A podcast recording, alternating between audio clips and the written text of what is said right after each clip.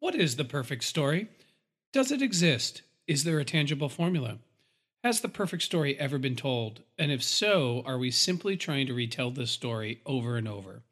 This podcast is called The Midnight Myth, and somewhere between the black of night and the break of dawn, there is a story, and it's perfect. My name is Derek Jones. And my name is Laurel Hostak. Welcome to The Midnight Myth.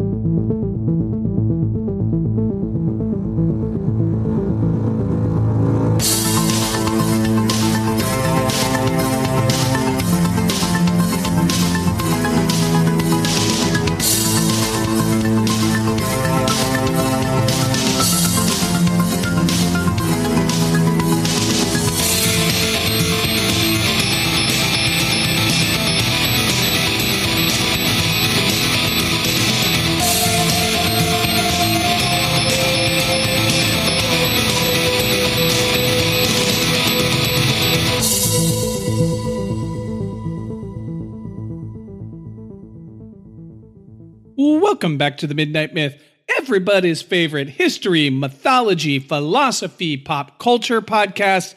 As always, I am very, very, very excited to be here. One, we are back from our week off. So we took last week off. Laurel and I needed a long weekend where we didn't podcast and we didn't do our day jobs because we just really needed to unplug, re- rewind is not the word, relax is the word I'm looking for. Relax and just kind of enjoy our company. But I'll tell you, I missed podcasting last week. I don't know. Did you miss podcasting? Absolutely. I feel refreshed now. I feel like my brain was going a little puddingy, and now I feel super jazzed to be back in the studio. Yeah, same here. I couldn't be more excited to be here. I'm also very excited because I think this week's subject is going to be very interesting. I think it'll bear a lot of fruit. I think we will be able to mine a lot of interesting themes. There are a lot of ways that we can go with this week's subject. Um, we also had some different methodology in how we researched it this week. So we're trying some new things out. I can't wait to talk about this particular movie. We're going to do a science fiction classic. We're going to go with one of my, it's in my top 10 of favorite movies of all time. Like, this is a Derek classic, a movie I have loved since the first time that I have seen it, a movie that I constantly keep going back to and reinvestigating, a movie that entering in this phase of my life now has new significance that it didn't used to have. And we're going to talk about Stanley Kubrick and Arthur C. Clarke's 2001 A Space Odyssey. We are. It is really exciting to buckle down and really pick apart the richness of this film. I should say, this isn't the first time we've discussed this movie on the Midnight Myth. Very, very early in the podcast, we did an episode featuring AI and robotics and consciousness. And we had to talk about HAL 9000 on that episode. So you can definitely go back and check that out. But this is going to be a much deeper dive into the mechanics, into the themes, into all of the universal symbols of 2001 rather than a more like focused HAL episode. So I'm excited to get into some of the things around HAL and everything that makes this movie what it is. Yeah, while artificial intelligence is certainly on the table for tonight's discussion, it's not just going to focus on that. I think that episode that might have been like our fifth or sixth one. It was really, really early. It, we were kind of still getting our sea legs. Yeah, it's not a very good episode. No. Uh, none of our early ones are, but we were really figuring out how to do this. But because we did that AI heavy themed, what means what it, what does it mean to have consciousness themed episode? That's not going to be the main angle we take in 2001. And usually I say this and it's very true. We're not going to get to everything we could talk about. Oh my god. Not Especially only with this. not only is 2001 an amazing movie, it's an amazing book. There's a sequel movie. There are subsequent other books. There's a lot that we could discuss just in the movie alone. I have read the book 2001 A Space Odyssey. Laurel has not. Correct. At points, we may mention the book because it is very relevant to the movie, which we'll get to in a little bit. Um, but yeah, I am bursting out of the seams with excitement. I could talk about my excitement for talking about this all podcast, so I'm going to stop. Before we get too deep into it, Laurel, do your thing. Well, the conversation never begins or ends here on the podcast. We would love to hear from you in whatever way you feel comfortable with. The best way to reach us is on social media, especially on Twitter at The Midnight Myth. You can also find us on Facebook and Instagram at Midnight Myth Podcast, or you can head over to our website, midnightmyth.com, for blogs and additional content, uh, or to sign up for our email list. Once you're on that website, you'll also find links to our merch store if you really just need some of that sweet, sweet Midnight Myth merch, uh, and also our Patreon, uh, which is where you can support us for a small monthly donation in exchange for special perks like bonus episodes, which we'll have one coming out very soon for our Patreon subscribers that will wrap up our big nostalgia series that we concluded two weeks ago with The Wizard of Oz. Thank you to everyone who has written in, uh, who has sent us emails, who has uh, tweeted at us, everyone who has shared their thoughts on that series, on our Lord of the Rings series, everything. It's just so wonderful to hear from you, and we're so grateful uh, to have had this engagement and to f- feel like people are listening and people are getting something out of what we're doing. It's really, really cool. Um, the absolute best thing that you can do for the podcast actually costs you no money at all, just about five minutes of your time. So I would love to encourage you to head over to Apple Podcasts or wherever you listen and leave us a five star rating and a review. It really, really helps us climb those charts, helps more people find the podcast, helps people figure out if we are what they're looking for. But it also just really feels so, so good to get that feedback from our listeners. So please consider doing that. Wonderful. You can find me on Twitter at Derek Jones198 um, because the Midnight Myth Twitter is 99.9% of the time Laurel and Yeah. not me. Yeah. And uh, fellow travelers on the path of the beam, Wheel of Ka is going to return. We will be discussing the Stephen King book Salem's Lot.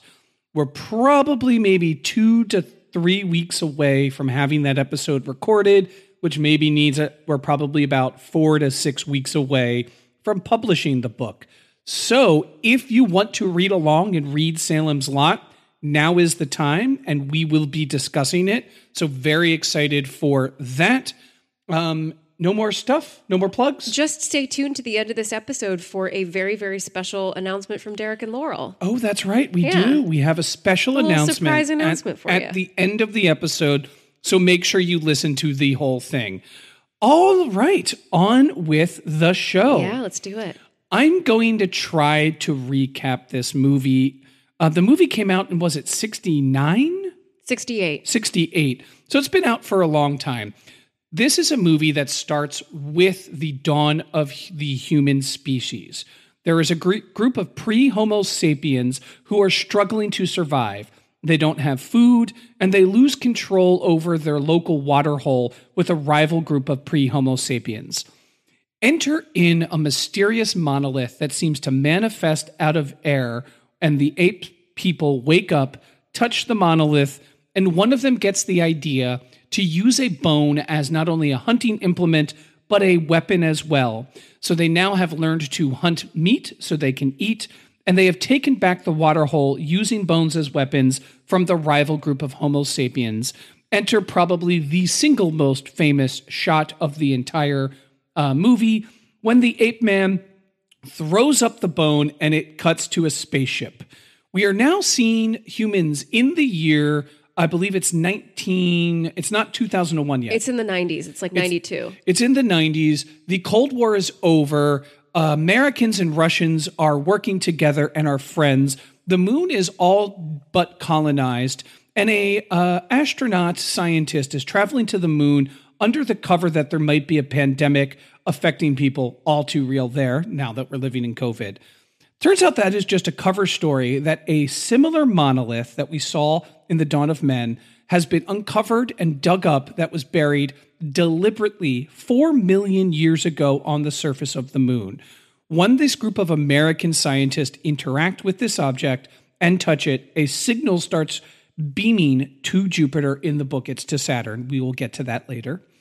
And they send a group of astronauts through space in the year 2001 armed with the HAL 9000 computer to find out the origin of this signal. However, this mission is a secret mission. The astronauts are not aware that's why they're going. The only thing on board that knows this is the HAL 9000 computer, who malfunctions. Upon the malfunction and the two astronauts, Dave and Frank, realizing Hal is malfunctioning, they plan to disconnect Hal. Hal goes on a homicidal rampage, kills Frank, kills hibernating scientists slash astronauts that um, are in the spaceship and attempts to kill Dave unsuccessfully. Dave ends up disconnecting Hal. He learns the true reason for the mission is to investigate the source of this transmission, in which he finds a monolith floating in the orbit of Jupiter. Presumably, Dave enters the monolith. I'm not even going to try to describe what happens. You just have to see it and in the end ends up in this room in which we see him age in different phases until he is on his deathbed in this room and then gets reborn as the star child. The star child is a gigantic space baby. The last shot of the movie is the space baby floating in orbit around Earth to the triumphant Strauss classical piece of music, Thus Spoke Zarathustra. I am kind of blown away by that recap. I think that might be your best recap yet because, like, holy crap, this movie is really difficult to recap, but you got all the really important stuff uh, and it was brief. I am very, very, very impressed. I'm not going to lie. I was very intimidated by this recap because this movie is, it's a movie that is nearly devoid of character. Yeah. It is devoid of traditional scenes from a screenwriting perspective. It's mostly nonverbal, too. It's mostly visual. It doesn't have a single character overcoming a obstacle within themselves or externally or usually an, an internal obstacle that manifests externally the way we think of a traditional movie. It's not like Tony Stark who has to learn to be a caring and giving person or and not Dorothy who has to learn that there's no place like home. Yeah or even like um, the great scenes of Quentin Tarantino, where two characters are trying to one up each other. Which character is going to win the scene? Think of the basement scene in Inglourious Basterds. These are all amazing moments in cinema, but have a traditional scene structure that this movie completely just throws away. Um, this movie is tremendous. It is easily, like I said, top 10 favorite movies of all time. It's my favorite singular piece of science fiction yeah, mine too. on film. Yeah. It's one of my favorite science fiction books of all time. From my favorite science fiction writer, Arthur C. Clarke, easily. And eh, Philip K. Dick is up there too. Yeah, yeah. Um, Arthur C. Clarke, favorite, one of my two favorite science fiction writers, I should say. I want to kick off analysis with a few sort of guiding ideas or principles. We just did a series on nostalgia. And in it, I noticed a trend in those movies. The trend was most of them geared a little towards sci fi. And that's E.T., Back to the Future. Um, they have this sort of science fiction element to it. And I started wondering the larger question, and we did this similar with Lord of the Rings we asked the question in the Lord of the Rings series what is fantasy? And I'd like to kick off the thoughts on 2001 and ask a very similar question What is science fiction? Why do we have it? What is the genre? And is there any virtue aside from just the raw entertainment aspect of it? And when I started meditating on what is sci fi, I had to go to my favorite science fiction movie of all time as the beginning of this conversation. And then Laurel and I were discussing this, we realized something. We can't just ask the question, what is sci fi, and talk about 2001. So we're going to launch, starting with this episode, a five part series on science fiction themed movies. And we're going to be asking different questions about and of sci fi. And we're going to be investigating them through 2001 first, and then subsequently through the other movies we have planned, which pay attention to our Twitter and we will tell you what those are. First question I have for you about 2001 A Space Odyssey is this What is science fiction, and is this movie a science fiction movie? Ooh, okay. Uh, what is science fiction is such a massive question because I think the genre is so variable and has evolved a whole lot over the years. Uh, because there is science fiction that is pulp. There's Buck Rogers, you know. There is family-oriented science fiction like E.T. Uh, there's science. Fi- there's space opera. You know, there's a huge uh, wealth of science fiction that's often seen as um, slightly less uh, noble or you know a, a, little bit below the caliber of literature although that is usually misguided criticism. And then there is uh, science fiction like hg wells and arthur c. Clarke and philip k. Dick. And then there is science fiction by people like octavia butler. And these are uh, and frank herbert. These are stories that usually are asking uh, fundamentally human questions, big cosmic questions uh, like who are we? Where do we come from? Where are we going? Uh, what is the meaning of life? And answering that rather than through everyday circumstances, rather than through, um, you know, boy meets girl romantic comedy or adventure narratives, answering that through following um, following the questions of human nature to their logical ends. Uh, and that usually happens by introducing technology or some aspect of futurism to extrapolate something really universal about human nature. So that was a long winded way of saying science fiction is a genre that I think interrogates human nature more um, brutally and honestly than most other genres and does so by following it through technology and futurism. That's amazing. So let me read the Oxford English Dictionary definition of yeah, science fi- yeah. fiction. Fiction based on an imagined future, scientific or technological advances, and major social or environmental changes, frequently portraying space or time travel and life on other planets. Great, yeah. And I think that's a neat definition. Very literal and very, yeah. It's very crisp. There are a few things that you need to have science fiction as a genre. You need science. Yeah. You need to have a certain level of scientific, technological advancement in your society in order to have fiction around said science. And I think the the glue that ties science fiction together from that broad brush that you just painted, which I think is a very accurate, is that it's always based on, in some level, scientific principles. Yeah. And it's taking the ideas that we know currently about science and imagining where they go and because you're imagining where they go, you're imagining where humans go with it. And I think that's how it interrogates human nature. So we have computers in 1968, but they're not really good. They're about the size of a warehouse, they can't do too much. So you imagine a world where a computer is a talking conscious entity and can program a ship, and that what happens when humans and this computer interact and that interrogates something about humanity. I think that is the way in which science fiction can interrogate the human condition because it says that there is a link between these technological advancement and how people driving that technological advancement where they go. And that's how you can have everything from Black Mirror to Rick and Morty all encapsulated in this one genre. Yeah. And it all falls under the umbrella of speculative fiction. And I think I've said this on the podcast before, but at the heart of speculative fiction and science fiction to that end is a what if. You know, that's how these stories begin. What if? And that question can take you in so many different directions. It can take you to Dune.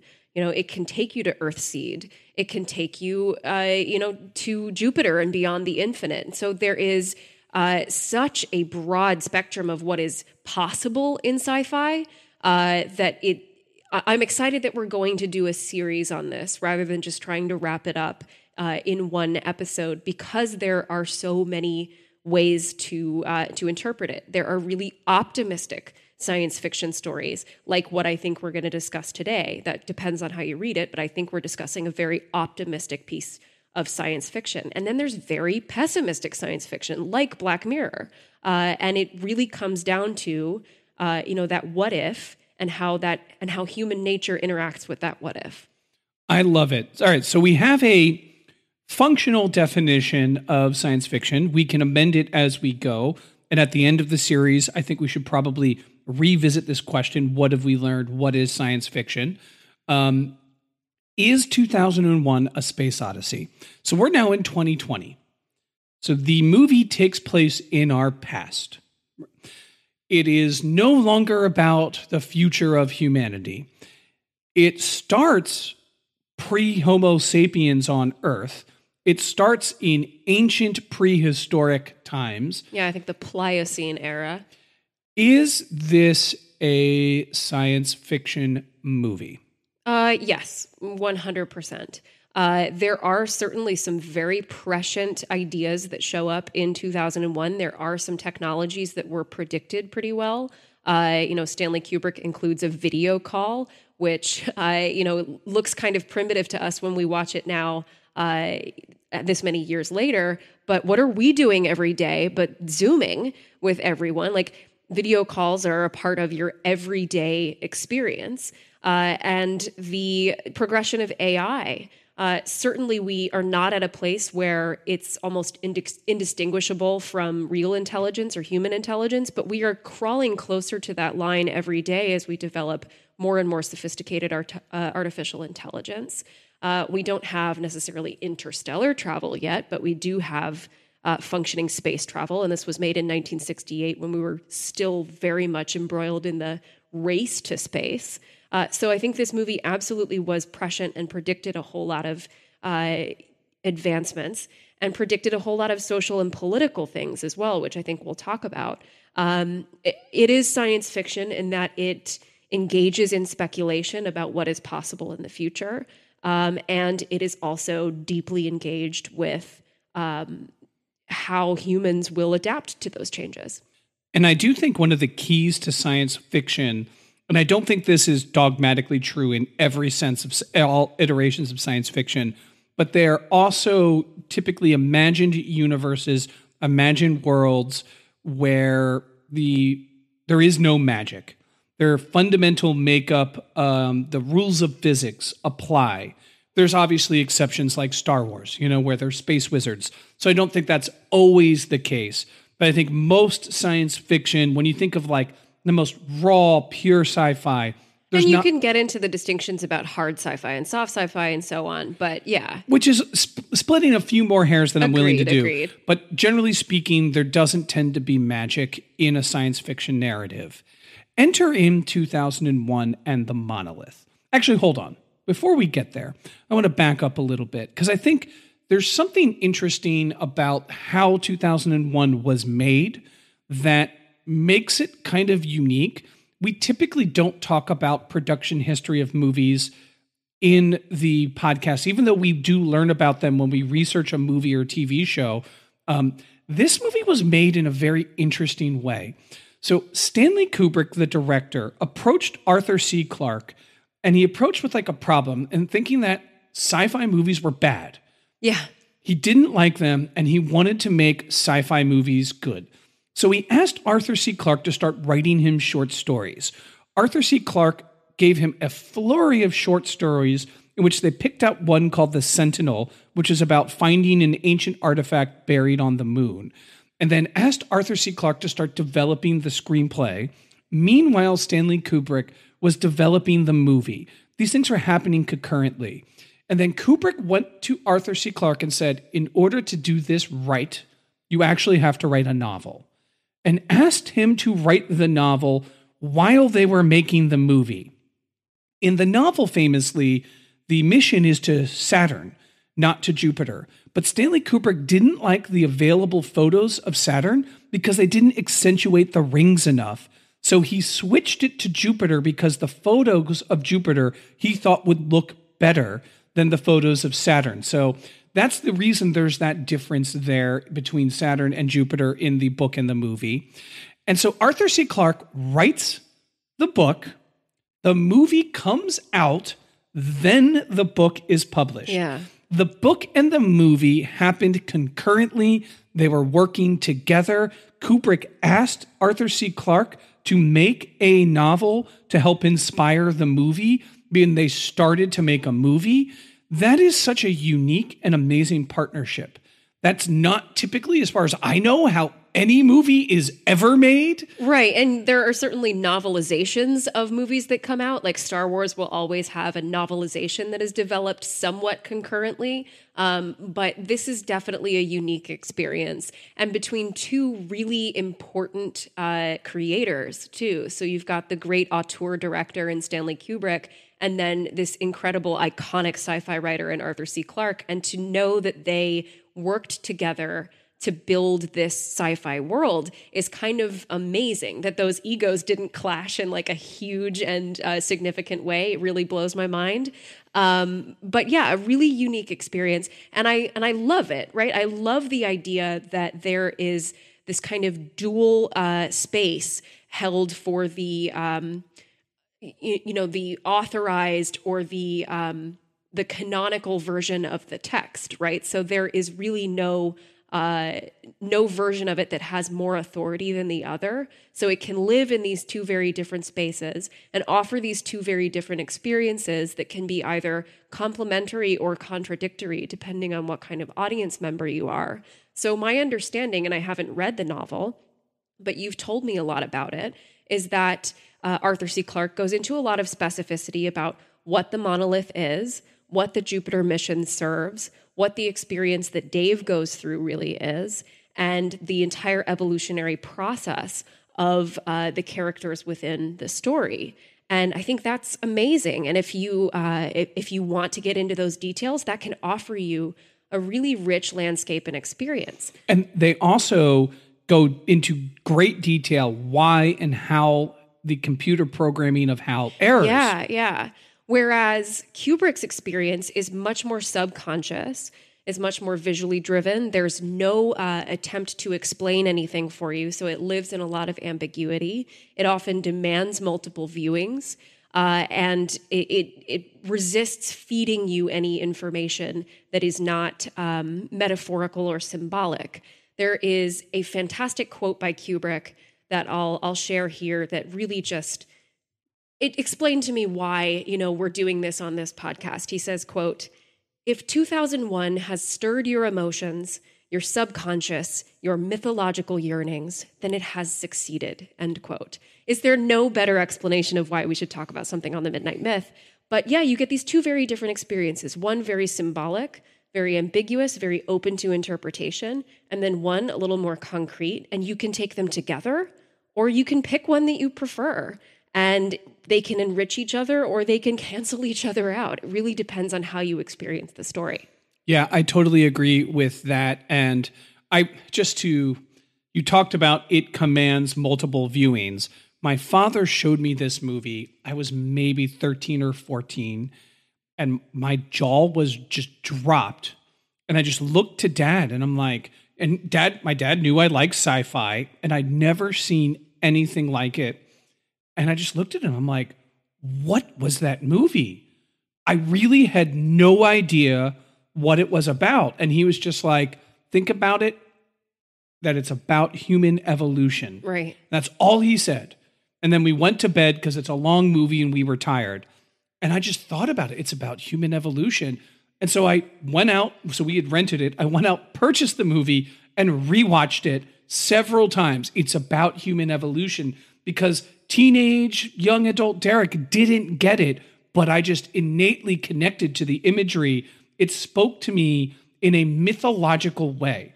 It's resonated in my unconscious mind, and I consciously wasn't able to grapple with the concepts of the movie. And I had to rewatch it just so I could summon from the reservoir of my unconscious mind and put rational thoughts around it to describe the experience. And then I went and started reading the books. Yeah, yeah. Because I had to read the books.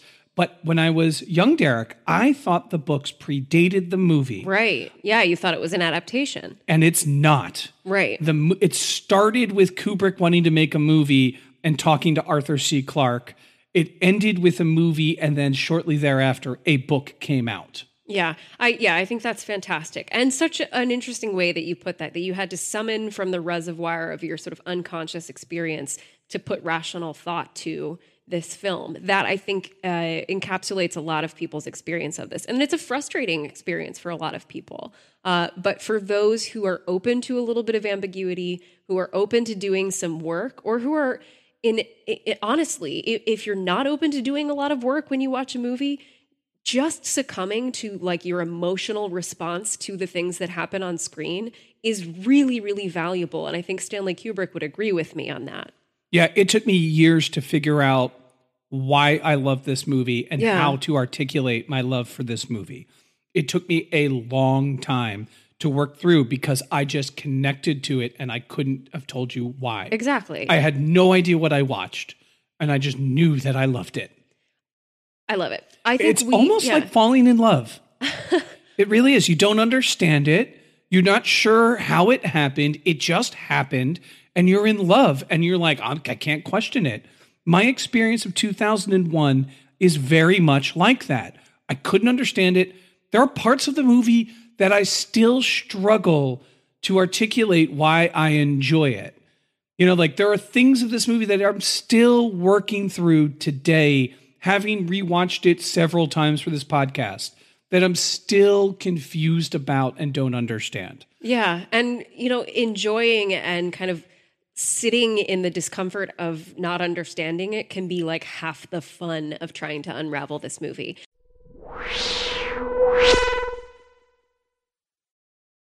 This episode is brought to you by Visit Williamsburg.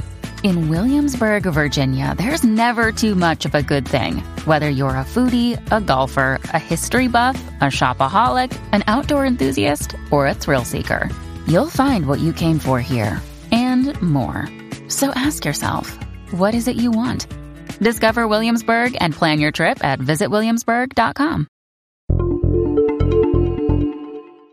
I think that's an incredible segue because I would love to move into talking specifically about the monolith uh, and how to uh, how to read the monolith as a symbol throughout the story and how that can kind of be uh, a microcosm of how we read the entire narrative. But the way you were describing uh, how it's it's hard to understand, but it's like falling in love, I think uh, encapsulates one of the readings that I found of the monolith, which is that the monolith is in a way Lovecraftian. Um, I found this in an essay by Michael D. Miller in a journal called Lovecraft Annual, because of course there is a Lovecraft Annual for enthusiasts and scholars of H.P. Lovecraft's work. But he describes how 2001 is filled with Lovecraftian cosmicism. And the way I'll kind of uh, simplify that is to say um, a key element of Lovecraftian horror is the vast and unknowable and cosmically grand. These concepts or entities that are so old and so massive that they're incomprehensible and they make our very existence feel incredibly small and meaningless in their wake. Uh, like you've got these big beasts or entities like uh, Cthulhu, who are so, so ancient and so old that we are barely bugs on their windshield, but to us, they, they kind of break our minds apart. It's not unlike the concept of the sublime, which we discussed a few weeks ago in The Phantom of the Opera. It's this uh, source of agreeable horror, just the incredibly bottomless pit. And the monolith can be read in that way, as this vast and unknowable thing, like the vacuum of space that is encountered by tiny, minuscule beings like pre Homo sapiens. I thought that was an interesting way to possibly read the monolith. Yeah, you know, and what I was saying, started to say before, um, the monolith to me, and that science fiction rather, being based on scientific principles, tends to be fundamentally unmagical in yeah, its nature. Yeah. But the monolith in this movie operates on a kind of cosmically magical way and level. So there are two ways that you can read the monolith in that respect to me. Way number one, it is a piece of technology yeah. so advanced it appears to be magical right. to those who interact with it. Imagine if we went back and hung out with Ben Franklin and showed him a smartphone. He'd probably think it was magical. And Ben Franklin invented the American Enlightenment. He was a smart person, right? But it would still look and operate like magic because it's so advanced.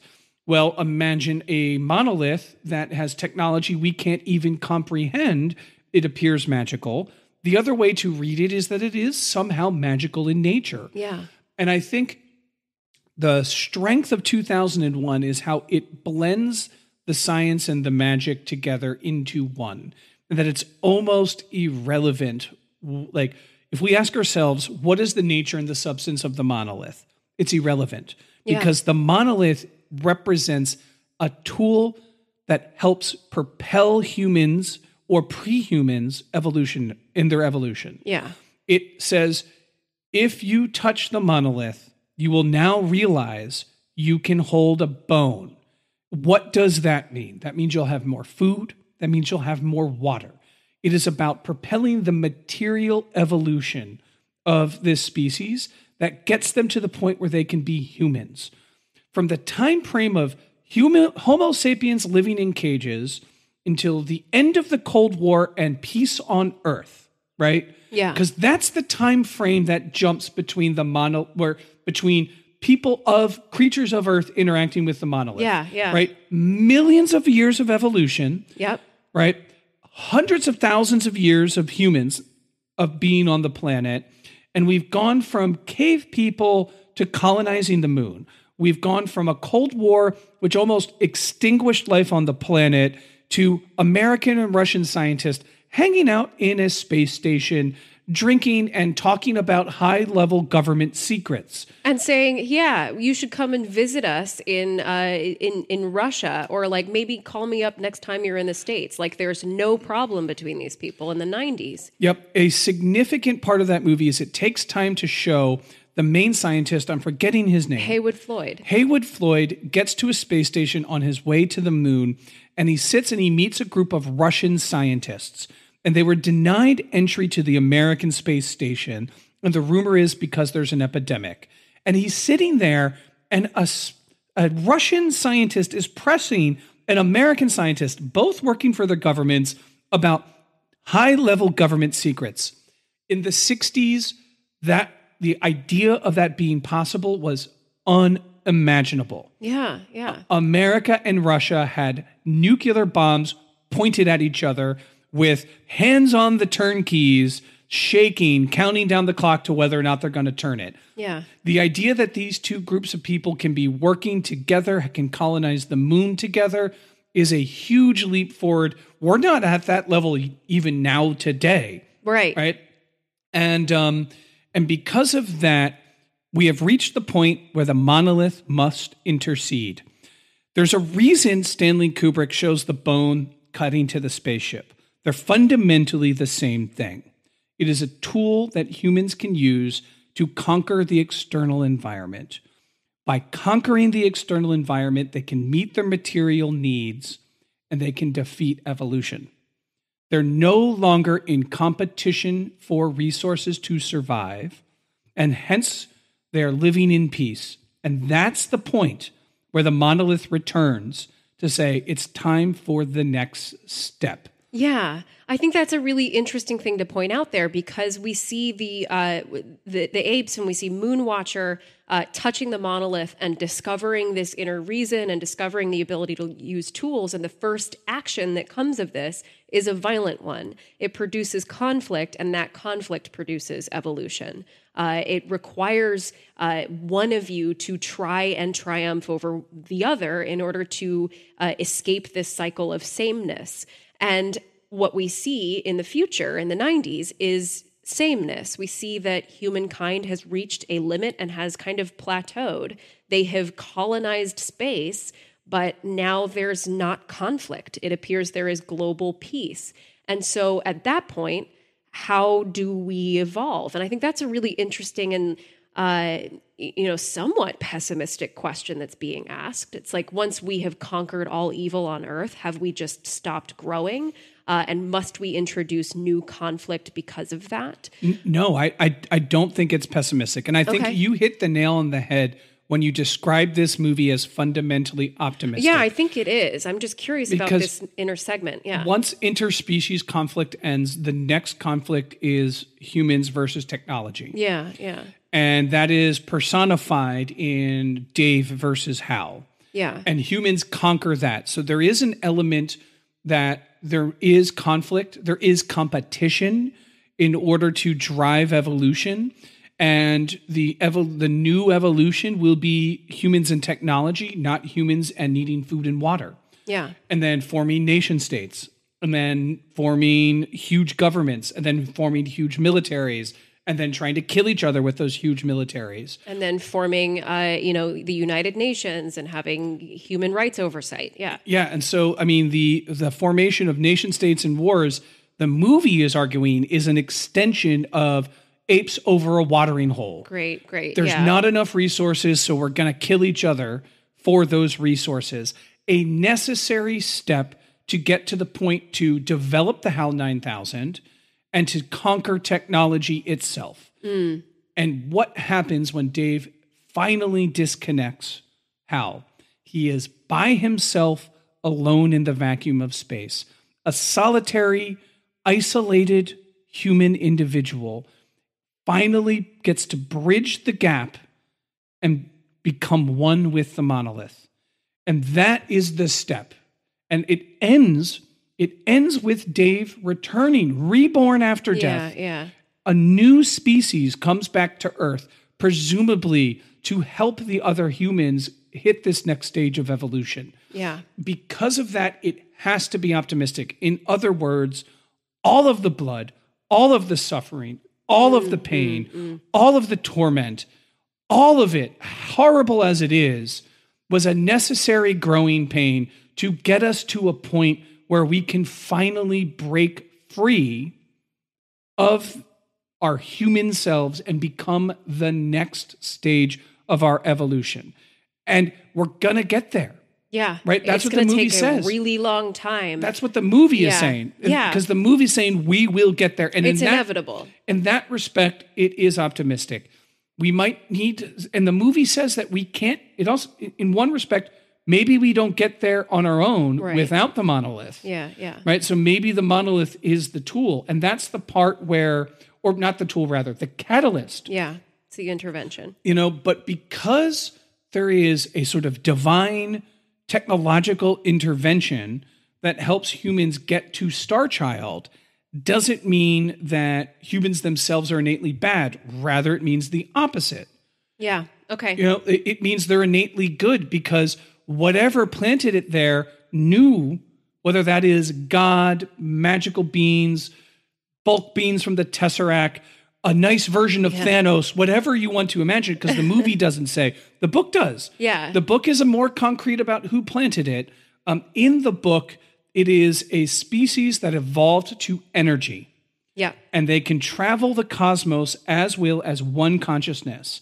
And they place the monoliths on species with a high propensity to also em- like evolve to that level, right? To also get to that point. Yeah. And the idea is to place these pieces of technology to jumpstart evolution to help other species evolve to where they're at. Very Neoplatonic. And very much humans w- deserve to be there, right? Yeah, Like, yeah. And can get there, and it's inevitable that they will. And why don't we just nudge? It's also, you know, little Aristotle, unmoved mover. Yeah, yeah, exactly. Very much in the Neoplatonic tradition of the one and the higher intellect. I think that's fascinating. One thing I'd love to draw a little bit of attention to in the appearances of the monolith and in the tools that are used to uh, sort of execute this evolutionary strategy on the behalf of the uh, early beings through man is uh, the sort of masculine energies of it. So the uh, monolith itself is, of course, a phallic symbol. It is this upright, erect structure. Uh, it's a powerful, kind of thrusting uh, entity that appears in the environment and is very stark against the natural landscape. Uh, and then the first tool is a bone, is another phallic symbol. And then the spaceships themselves usually seem phallus like or the discovery mission is in this sperm like uh, vehicle that's really fascinating uh, and then of course when dave is disassembling hal he's doing so with a screwdriver it's constantly um, giving us either this phallic or this penetrative uh, you know use of tools uh, that is extremely masculine in uh, in how it's implemented. And what I think is fascinating about all this is where we actually end up at the end of the story uh, is throwing away some of these masculine, uh, dominating, violent conflicts that produce evolution, and we end up in a more feminine, amniotic, womb like uh, transformation. So the final leap that's made from Dave, from human to star child, happens uh, in a in the home, happens in a place that looks comfortable and safe, happens in a bed, and then produces something that uh, is reminiscent of the feminine creative act of reproduction. He shows up as an embryo that is traveling through space. So I think it's an interesting um, transition that we go from these really phallic tools to suddenly the actual, like, true leap of evolution happens through uh, not destructive but creative activity. That's amazing. I'd say drop the mic, but they're on stands every time. Uh, if we think of what Kubrick said as this movie as a myth, you know, ancient people p- developed myths in part because they saw cycles of how things were working and they needed to create an apparatus to understand those cycles. Natural phenomena seem to have a rhythm to it to ancient people, and a myth helped explain that rhythm and it helped to make sense of that rhythm and humans' place in them. Throw in some psychosexual, and boom, you got Zeus. Yeah. Right. And you got Odin. And a lot, and that's a gross, gross simplification It of is- mythology. and, and Zeus is gross, but And. Zeus is also gross. He's no Odin. But, you know, at the end of the day, we see another symbol in this that I'd like to point out is cycles, circles, things happening Yeah, in wheels. yeah. You have turning spaceships. You have the monolith penetrating gigantic space orbs aligning in eclipses. Yeah, you Right? have Hal. You have the circular eye of Hal. You have the spaceship being a circle in which they are jogging around. We see Frank jogging around to get his exercise. which has a dual purpose. It's got this symbolic, metaphoric purpose of cycles of death, life, and rebirth, but it also is like as close as any science fiction movie has ever gotten to reproducing how you would do zero gravity. Right. Like it actually is is based in real science, and they had incredible uh, consultations from real scientists on this. So I think that's fascinating. Yeah, and so uh, where I'm getting to this, and you, Yeah, you got yeah. ahead of me there, is that the the ancient myths all perpetuating cycles of life, death, and rebirth. Yeah, yeah. And they are fundamentally about life, death, and rebirth. That all of these cycles happen to have life get born, it dies, and it gets reborn.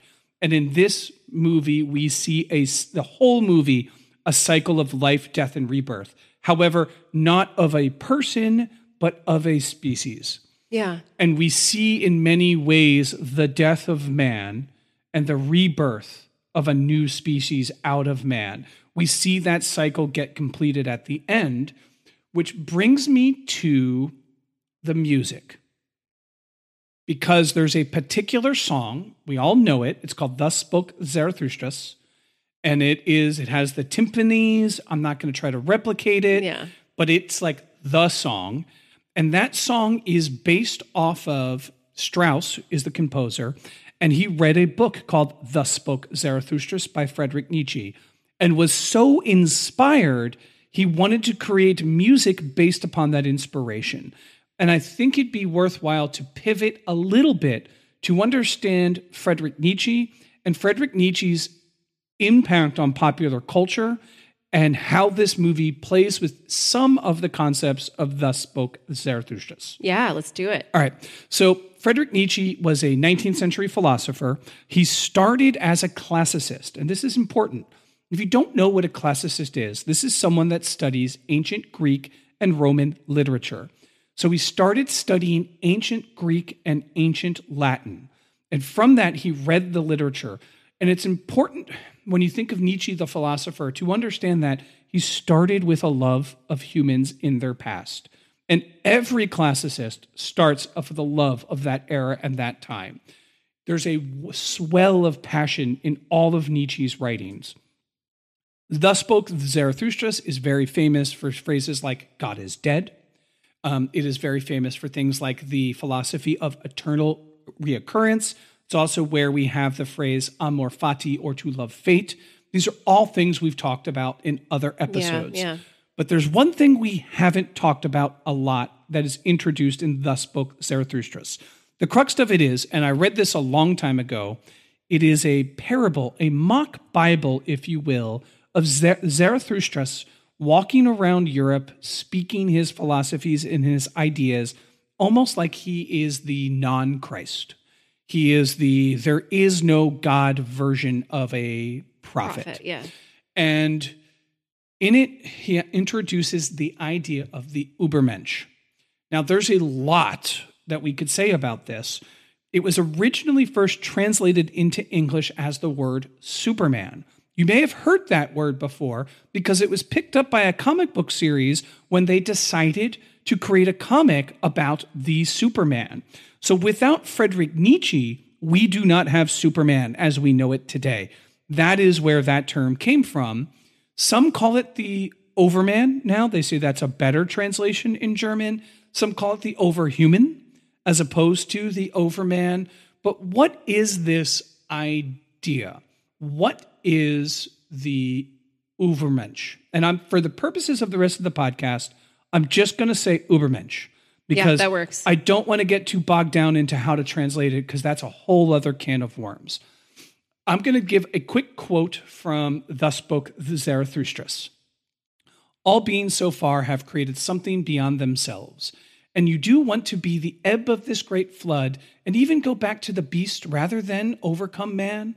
What is the ape to man? A laughing stock or a painful embarrassment?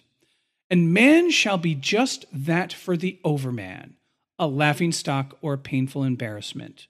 You have made your way from worm to man, and much in you is still worm.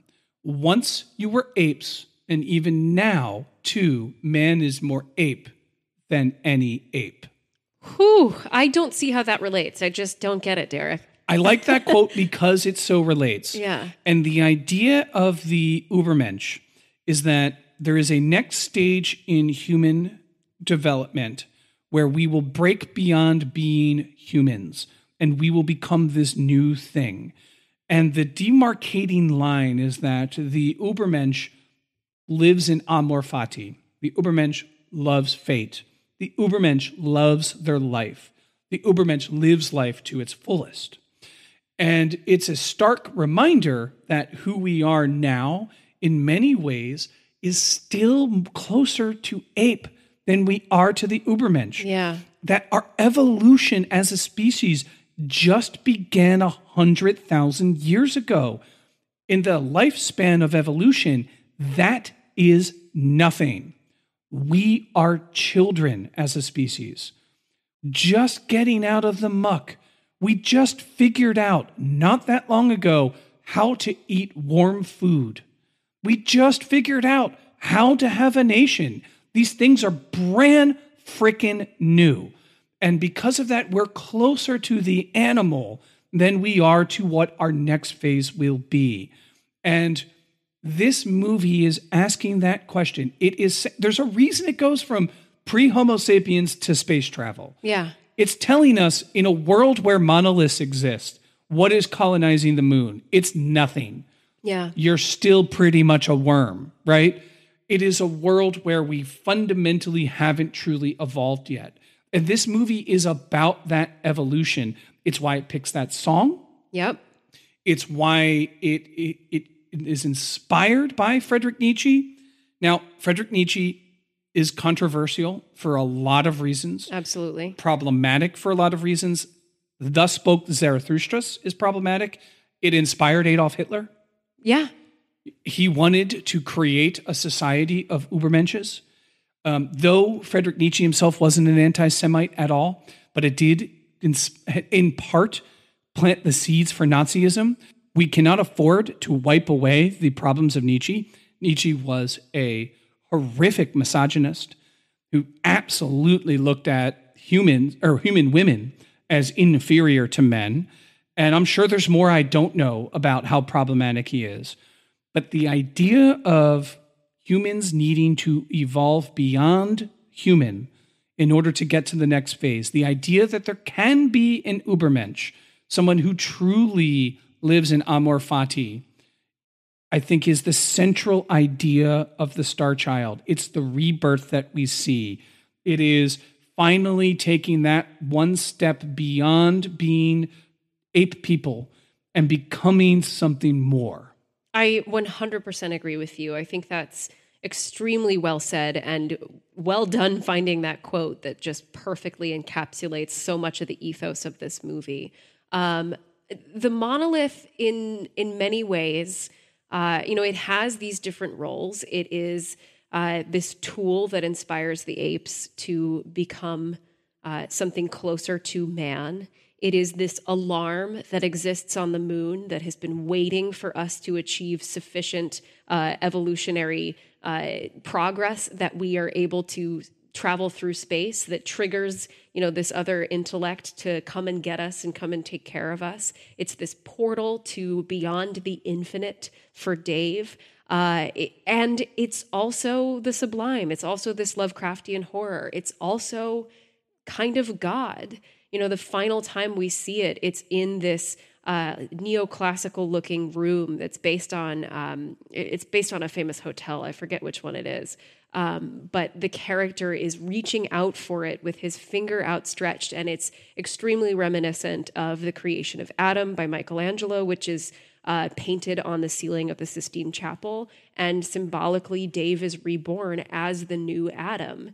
Uh, I'd love to read one more quote by Stanley Kubrick here, where he uh, rarely ever breaks his silence on the meaning of his films. He usually likes to uh, let audiences enjoy the re-watches and enjoy, um, you know, picking it apart and keeping their own readings. But he does say this quote: "On the deepest psychological level, the film's plot symbolizes the search for God."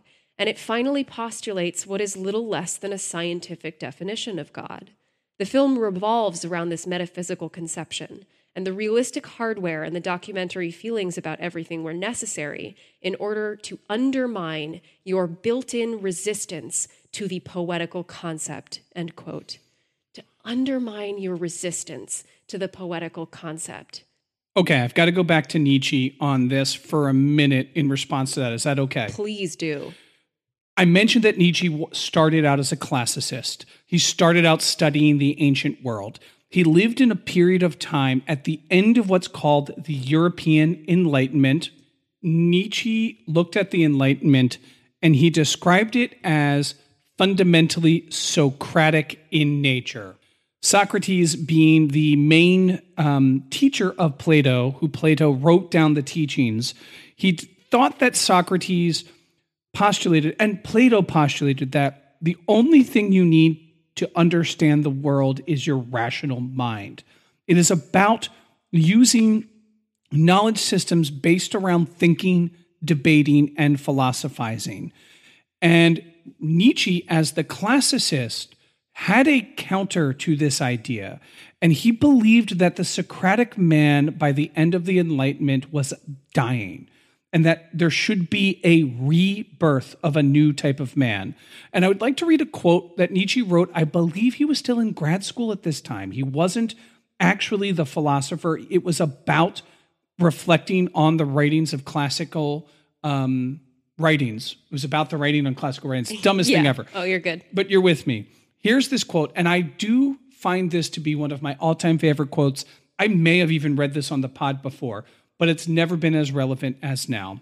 Quote, Yes, my friends, believe with me in the Dionysian life and the rebirth of tragedy. The age of the Socratic man is over. Put on wreaths of ivory, put the thyrsus into your hand, and do not be surprised when tigers and panthers lay down, fawning at your feet. Only dare to be tragic men, for you are to be redeemed. You shall accompany the Dionysian pageant from India to Greece. Prepare for hard strife, but believe in the miracles of your God. End quote. Nietzsche is articulating in this quote a rebirth of Dionysus, a rebirth of tragedy, the idea that it is poetry, it is passion, it is emotion, it is those are the things that drive us and propel us forward. Rational thinking by itself is not enough. Dare to be a tragic man, right?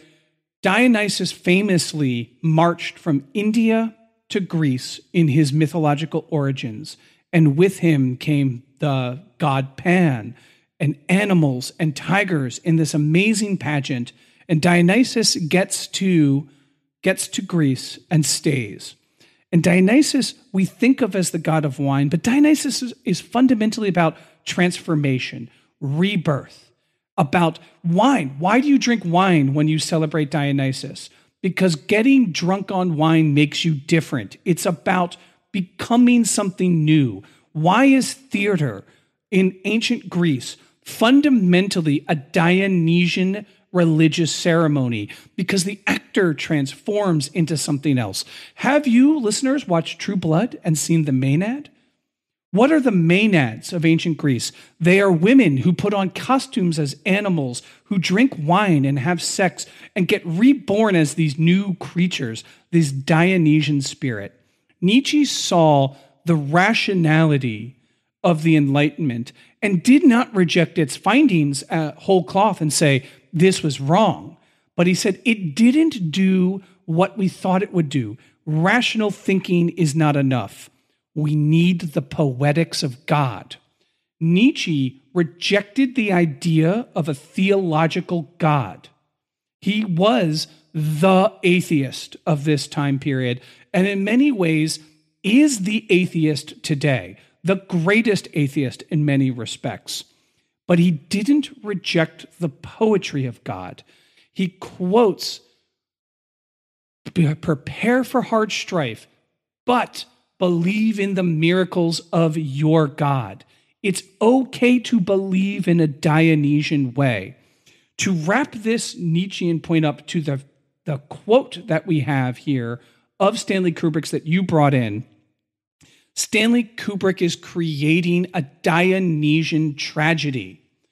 It is a it, it's rejecting the idea that we can rationally understand what the monolith is. It's rejecting the idea that our evolution is going to make sense to us in the way we want. It's saying you can be so rational that you can end global conflict, but you're not actually evolving. Believe in the poetry. Believe that you can be reborn in a Dionysian spirit. You can be the star child. It's rejecting also the idea that our next evolution will be created by us in the rational form of Hal, in the Apollonian form of Hal. It is saying that the triumph will always be on the part of not the thinking computer, but the feeling man, the Dionysian man in Dave Bowman. And his rebirth will be romantic. And that, I think, gets to, in a way that I've never really been able to articulate before. So thank you for this why this is my favorite sci fi film is because it is romantic science fiction. Big R romantic, my favorite podcast word. Uh, it deals in the sublime, it deals in the vast and unknowable, it deals in agreeable horror, uh, and it deals in the poetry of theological concepts and also uh, scientific and rational and pragmatic concepts. And for the first time in my entire life, I've been able to articulate why I love this movie. Because of this episode, this came to me in the moment. Yeah, I saw it happen on your face. when you said that, I'm like, I get it now. Kubrick is he is Dionysian. Yeah. And he is rejecting the Socratic man. He is saying that we have all of these Socratic men in this movie, and none of them can get to the monolith. It takes defeating rationality. It takes conquering the rationale, the, the enlightenment principles manifest in Hal, that all you need to be is pure thought, mechanical, analytical, and precise and incapable of error. Well, what do we find? It errors. It breaks down. It doesn't work. It takes a human fighting for their life, scraping to survive, wanting to complete the mission because they want to complete the mission deep in their bones to enter that monolith and be reborn as a star child. Listen, folks, take our reading of this film with a grain or a monolith sized uh, mountain of salt because truly there are no wrong ways to experience this movie. Uh, you know, we're, we're pushing up on time, so I'm not going to go deeply into this, but you know, we could talk about how to read this as a retelling of Homer's The Odyssey easily. Dave Bowman, uh, what is Odysseus if not an archer? Like it, it's it's all there. These incredible um, mythological parallels where it is touching back on classical mythology of our world, but also where uh, these sort of psychoanalytical and psychosexual concepts create their own uh, own brand new mythology, own mythology for the future. Uh, there are countless, countless essays and books and films uh, and treatises inquiring the true meaning of this movie. And I don't think a single one of them is devoid of value. So if this is a movie that really sets you alight, that stirs your mythological yearnings, to borrow from Kubrick, seek those things out. I'll try and share some this week that really um, excited me. But wow, this was a really fun conversation to have. I learned so much. I feel like we found some things while we were digging and while we were discussing. And that is the key to a really good discussion of film. Yeah, and I think this is one way to read the movie. It's by no yeah. means the way. In particular, a movie that deals largely in visual poetry and symbol, yeah. Instead of concrete scenes with plots, you could you could take this movie in an entire different direction. And in fact, Midnight Myth listeners, if you do, tell me the direction. Yeah, I would love to hear some counterpoints, some some different readings that you have. Yeah, uh, fantastic. There's another reason why we wanted to talk about this movie, and I know we are very close with time, and we did plan an entire segment to talk about Homer's The Odyssey, but we are literally out of time. Yeah. Um, we got to like half of what we wanted to talk about. But this, I can't stress enough that we have to say before we're done. We promised a big announcement here, and we have one. And I think, Laurel, you should be the person with this announcement. Cool. So, uh, one of the reasons this is really apropos that we're announcing this during this particular episode is that on the first day that Derek and I met, uh, Derek, you made a reference uh, where you said, "Open the pod bay doors for me," and I think you were asking somebody to like turn on a projector for you, uh, and you said, "Open the pod bay doors," and someone else in the room was like, "Oh, is that Star Wars?" And I scoffed and I looked at him and I was like, "No, it's 2001: A Space Odyssey." And I think in that very moment, you and I, in this first time meeting, were like, our eyes met and we were like, oh, I have found a kindred spirit. I fell in love. Yeah. And now we're married. And uh, at the end of this movie, uh, an embryonic star child heads toward the earth. Uh, and at this very moment, I am carrying a star child. So Derek and I are having a baby, um, which is super, super exciting news. A little quarantennial is coming your way. Uh, this will mean some changes for the podcast in the future, but we don't have to worry about that now. Um, and we don't know what those changes will be. We honestly don't. Yeah. But our plan is very much to keep going with as little interruption as possible. To those listening to us, you are like family to us. Like we we gain so much um, respect, admiration, joy from the fact that we have people who do listen to every podcast. And we really just wanted to share with you that we are having a child because you're part of our lives. And this entire idea of doing a sci fi um, series birthed out of, mm, no pun intended, us thinking, how are we going to tell people that we're having a baby on the podcast? And then it was like, well, we have to talk about 2001 because it ends with a baby floating over yep, Earth. It's the only it's the only logical answer. And then we were like, what is sci-fi anyway? And that's how we got to doing this whole series. This is the first. We're going to do five part. Yep. Part one. Four or five. Yeah. Part one of four or five on science fiction, and uh, we are having a baby. Hashtag Midnight Myth Baby. Hashtag only dare to be tragic humans. And until next time, be kind. Be kind.